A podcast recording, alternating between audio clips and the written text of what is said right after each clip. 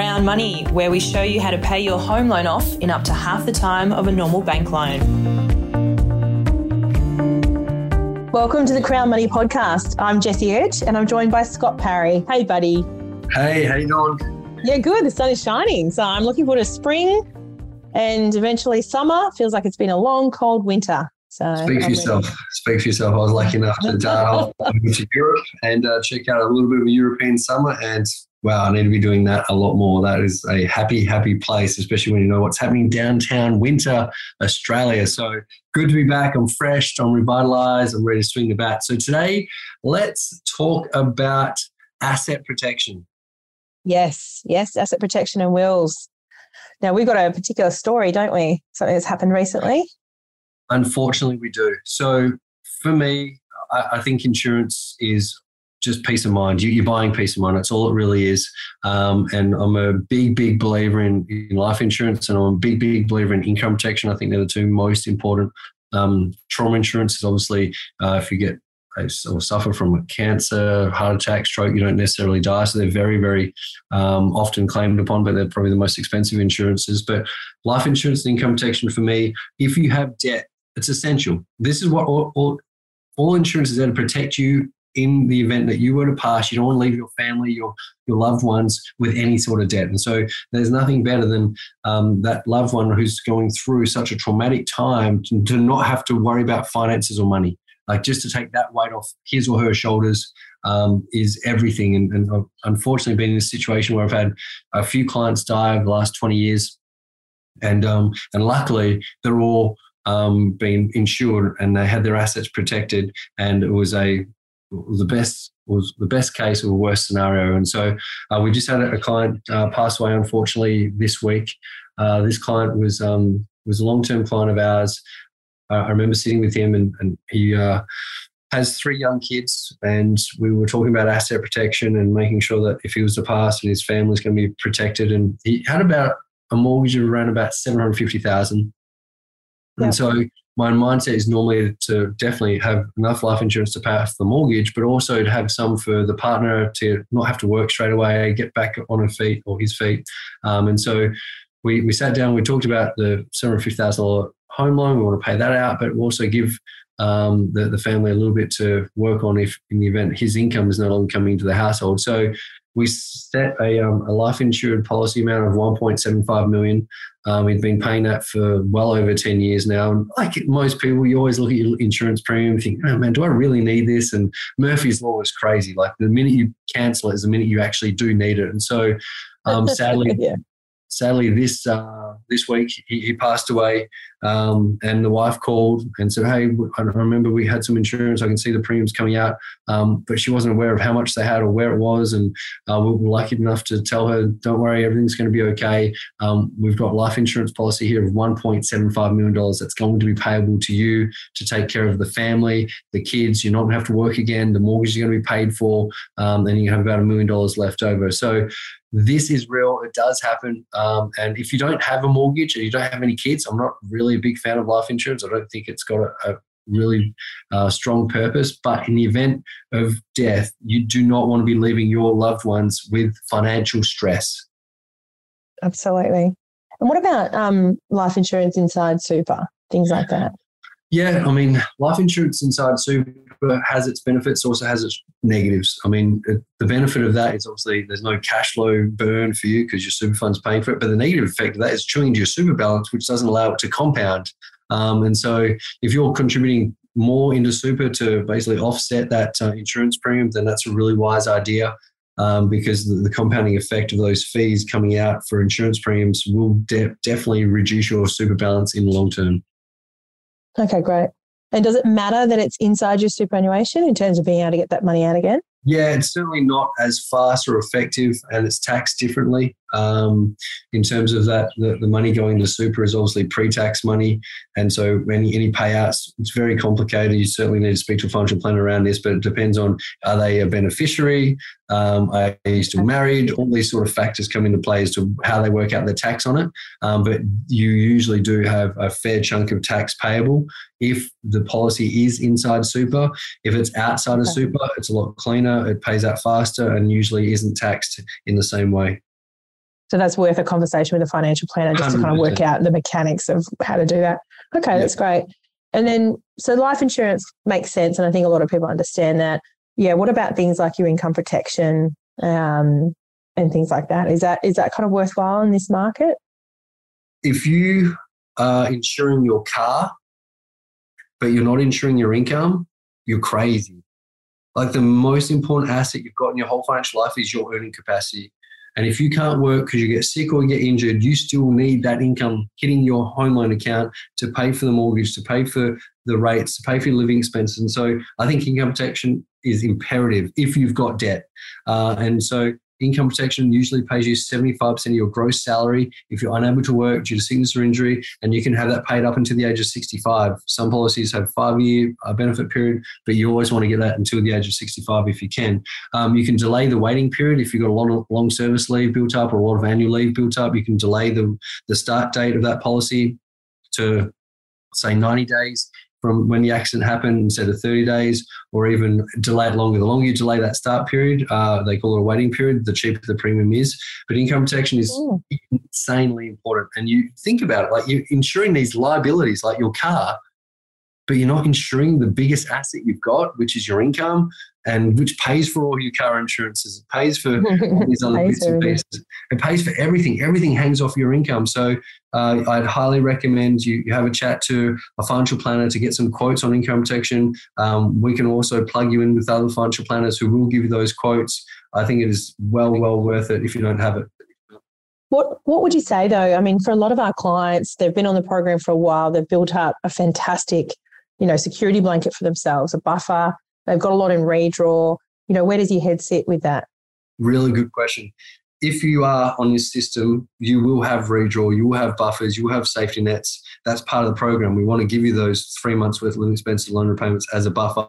However, you still need an income to come in because eventually that buffer gets chewed up. Yeah. As yeah, your expenses absolutely. are going out and no income's coming in. So that's where I was talking about delaying that waiting period. And so if you've got a redraw of $74,000, for example, then you don't need that income protection policy to be paid 30 days after your accident. You could probably wait a year and you're still going to be okay. You can use that redraw for the first year. And then after that year, then the actual uh, insurance um, starts paying into your home loan account 75% of your gross salary. So just delay that waiting period by a year. Your premium will probably, I mean, be well maybe 20, 30, 40% cheaper because of the long oh, waiting oh, so period. It's that, it's that significant. That's pretty good.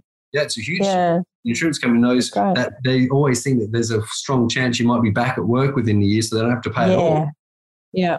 So that's my. I've always thought with income protection, I didn't know if it was worth it because I, I always think of income protection as only being paid out for a short amount of time. It's like, oh, I'm only going to be off work for three months, kind of thing. And it's like most people that I know, you know, on the program, they've got that three months built up, built up. But in a lot of situations, these sort of things can can you know carry on for a while. It might take you a year to get back to work, especially in a serious injury. So yeah, just, I mean, this, income protection. Sorry to cut you off. Income protection is there for those times where you actually can't get back to work.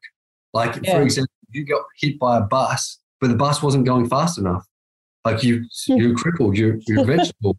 You've still got all your medical costs. You've still got your living expenses. So that's that's really what it's there for. Is that those times where you suffer a stroke or um, could be cancer, but you're still alive and you still need yeah. to be supported. Yeah. yeah. Okay. Cool. Well, that's an interesting one. Um, it is. It is. It's really tough, especially with living expenses going up. Um, justifying like the premiums on these sort of insurance yeah. policies. But again, it's it's it's a protection against something that you know a lot of us will potentially face in our lifetimes, and it's something that needs to be considered. Cancer. I mean, they're just the numbers. Mm. That's just so sad. Mm that's a fact of it. So, yeah, it's, it is that peace of mind. Obviously, the lower your debt is, the less insurance you need. Um, and so you can start to absolutely. reduce that cover amount every year as your debt reduction continues. But income protection, I think, is imperative, especially if you're a one income family. If you're the sole breadwinner yes. for the family yeah. and you've got a, a wife or a husband at home with the kids, you definitely need to be protecting that number one asset to the household for sure. Yeah, absolutely. And so, is it just um, when you're looking at things like life insurance? Obviously, income protection is connected to whatever your income is at that time. With life insurance, is it purely just covering your whatever debt you owe, or and like, and, and how do you kind of interpret how much life insurance you actually need? Another stellar question, Jess. You are coming up with some fire. I'm, I'm asking for myself. I'm like, this yeah, is great. These are the big questions. These are the big questions, Joe. They're so important to actually think about.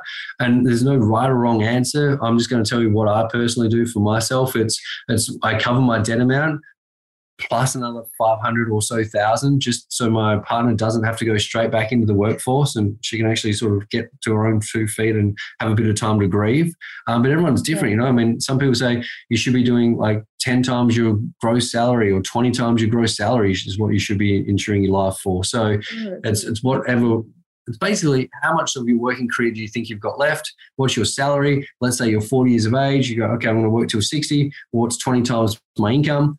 Those are some, yep. some maths there. Or you can say, what's, because I just look at it as it's asset protection, keyword asset, my house. I want to protect my house. Um, and so that's how I look at it is, okay, what would it take to pay off my house or whatever debt I've got? And then to give it a little bit of a buffer um, for, for basically helping my family get back on their feet. So there's no right or wrong answer, but just covering the debt is the absolute bare minimum. Yeah, just yeah. And I think as well, um, you know, from a from what we've just said is, is understanding that your life insurance coverage could change as your as you go through different life stages and as your your situation changes. You're paying paying down debt, you won't need as much. You're getting closer to retirement age anyway, you won't need as much. Like all of those sort of things. And each time you reduce your policy, I'm sure that reduces your premium. Not necessarily. The saddest part about mm. insurance mm. is that the insurance companies jack up the premiums every year drastically the older you get. Yeah. So your premium when you're 30 versus what it is when you're 40 versus what it is when you're 50 versus what it is when you're 60 is like I'm talking two, three times the amount. Um, wow. The insurance company, these guys don't like paying out money. They're little, they're rats. No. And so they'll, and so they'll try to jack the premium so much in your latter years, which is when you really need the policy, because they don't want to be paying out they know that you've got a higher chance of actually. Well, is this the because I've heard of level and stepped repayments before. Is that is that kind of what you're talking about? Yeah, so if you take out an insurance um, policy in your 30s, you can elect to have a, a, level premium. What does that mean? That means you're sort of fixing in the premium for the next 10, 20 or so years. That doesn't mean it doesn't go up by inflation, which it does. It just means that you're paying a higher premium now, but in, say, seven years, then that level premium will be cheaper than the uh, stepped premium. Whereas a step premium means every single year it goes up. The older you get, the more expensive that premium is, and it just gets prohibitive. Like when you're 55 years of age and you're like, oh my, I really need the insurance now. When we're talking like thousands and thousands of dollars a year, where you're like, oh my God, this, we just don't have this as spare capital, and they cancel the policy, yeah. and then you've just paid all that insurance for that whole time for no benefit. And then that's hard. That is hard. So yeah, it's everyone's different. Everyone's got different appetite for risk. Um, I'm not saying this is the right way or wrong way. I'm saying just please be conscious of it, look at it, speak to a financial advisor about it, and just get some quotes, get some premiums. Everyone's got insurance part of their super fund. That's really bare minimum cover. Like call it basic cover, which is better bit, than nothing. Yeah. But I mean, you really need to, to, have your own personal situation. Family a bit more. What um, can I just ask one more question? So um, like you just said, insurance companies don't like paying out. No. And so, like, there's a genuine concern that uh, if you have an event where you're expecting to get insurance, there's a fear that the insurance company isn't going to pay out. Yep. Do you see that very often, or All is time. it every single yeah. payout? They'll try and weasel out of it in some way, shape, or form, and they're just absolute slime bags because. Doesn't that make it like you would I'd be less interested in insuring then if there's no guarantee that in the event it happens I get a payout. Yeah, I mean, like when you die, you die. It's pretty. You can't weasel out of that. That's pretty, really the ones they try and weasel out of the most are total permanent disability (TPD) because they will say, "Oh, mm. you put in a claim saying, no, I just had a car accident. I'm literally a cripple. I can't work anymore." But then you've got this policy which says you can do any occupation. No, Jess, I can strap a pencil to your nose with sticky tape and you can still use the keyboard, so you can do any occupation. Oh my God. It's crazy. That's ridiculous. So, so TPD insurance is very as it's mm. not cut and dry, no. It's are you totally okay. permanently disabled, but can you do your own occupation or can you do any occupation out there? Whereas life insurance is pretty clean. Um, and then obviously income protection, if you can't work, you can't work but they'll try and get you back to work faster and all these bits and pieces. Like you said, if you've got a, year waiting period, they're praying that they can basically prove that you can work within the year. Get you back. Yes. Okay. Fair enough. All right. Well, look, I think we've covered off some really interesting stuff there. So thank you so much. I think it's, you know, worth everybody having the conversation in your with your partner. You know, think about what your situation is, what's going to be right for us. Have a chat to a financial planner, um, and put some protection in place. What you just said there is unbelievably important. Having a chat to your partner. Your insurance isn't for you; it's for your partner. Mm, yep. You're you're insuring your life, but it's what your partner's going to receive. So what I say to a lot of clients is speak to your partner, say, how much would you feel comfortable with if I was to pass away? What's what's that, what's that amount of money that you'd like? Oh, if I had one million dollars, then I think I'd be feeling safe and secure. And so it's about your partner's peace of mind. That's who's going to receive the money. And so ask them what they want to receive or what they think would be enough for them to give that peace of mind in that traumatic situation. So it's I know the insurance is on you and you're getting life insurance, but it's paying your partner. You're never going to receive a cent of it. Yeah, and if you're fighting with your partner and all of a sudden they take out a $3 million life insurance policy against you, you start testing your food before you yeah, yeah. that pesto's got some Ratsak in it something's going crazy oh so, my god yeah but once again like the, the insurance companies they will weasel out of in any way and so if they see that you've literally just increased your life insurance from a million to three million dollars and then within 60 days you've passed away oh, dude, they're doing the deepest dive into what was in the deepest dive. yeah. They're, they're, how do we how do we get out of paying two million dollars? Is their question. Um, and so hmm. yeah, you just be conscious that these guys are running a business. They're trying to make profit. Um, paying out insurance policies reduces their profit. And these companies are now at the stage where, from, when I first started doing insurance, uh, was basically they were there to insure people, whereas now they don't want to take on any risk. If you're not a clean skin, which means you don't have any pre-existing conditions, then sometimes they'll load your premium because oh, once upon a time you saw a chiropractor because you had a, a stiff neck. They're like, oh, we'll give you a back exclusion or a neck exclusion, uh-huh. or load your premium to take into account. Now it's unbelievable how anti-risk these insurance companies are. Well, especially with the what's happened over the last few years they're so much more sensitive and, and overexposed anyway. So they're becoming even more kind of stringent, aren't they? They just don't want to take on any risk, which is their whole yeah. point of business. So Yeah, and like that's that's kind of your job. Just yeah. Uh, yeah. All right, awesome. Okay, well thank you so much for that, Scott. It was great. Uh, looking forward to our next podcast. Bonsoir.